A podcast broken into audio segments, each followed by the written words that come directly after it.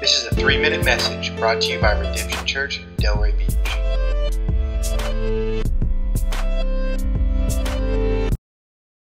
Hey, Redemption Church, my name is Casey, and I get to serve as one of the pastors at the Avenue Church. Man, it is my joy to be able to share a proverb with you today. Thank you, uh, Pastor Daniel and Travis. I'm going to be uh, reading from Proverbs 10.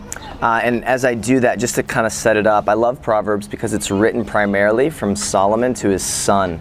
And so that's one of the key themes that kind of um, takes us through this book. And so uh, receive it as you would, sort of like a son or daughter of, of, a, of a godly parent who just wants to pour into you. And um, in this particular uh, proverb, it's, it's uh, 10, verse 11.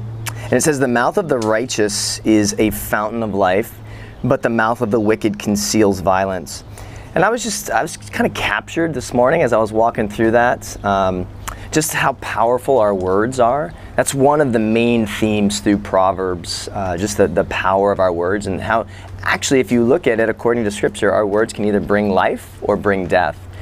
And so that just kind of heightened my awareness of what comes out of my mouth, how it comes out, and the fact that I can be an agent of healing and hope, especially as I'm having conversations that point to Jesus even before I mention Jesus.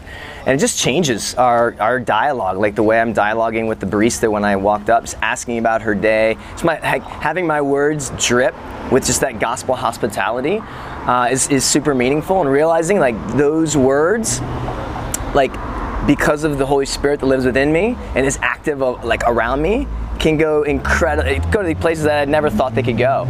And so, man, I just want you to guys be encouraged to have those intentional conversations and understand that like the power of our words have a power of life and, and of death. And, and the cool part about this this particular proverb was that it's the words of the righteous. So it's not about preparing what you say or it's not about trying harder, but it's about leaning into the righteousness we already have in Jesus and then letting that be the fountain from which we speak.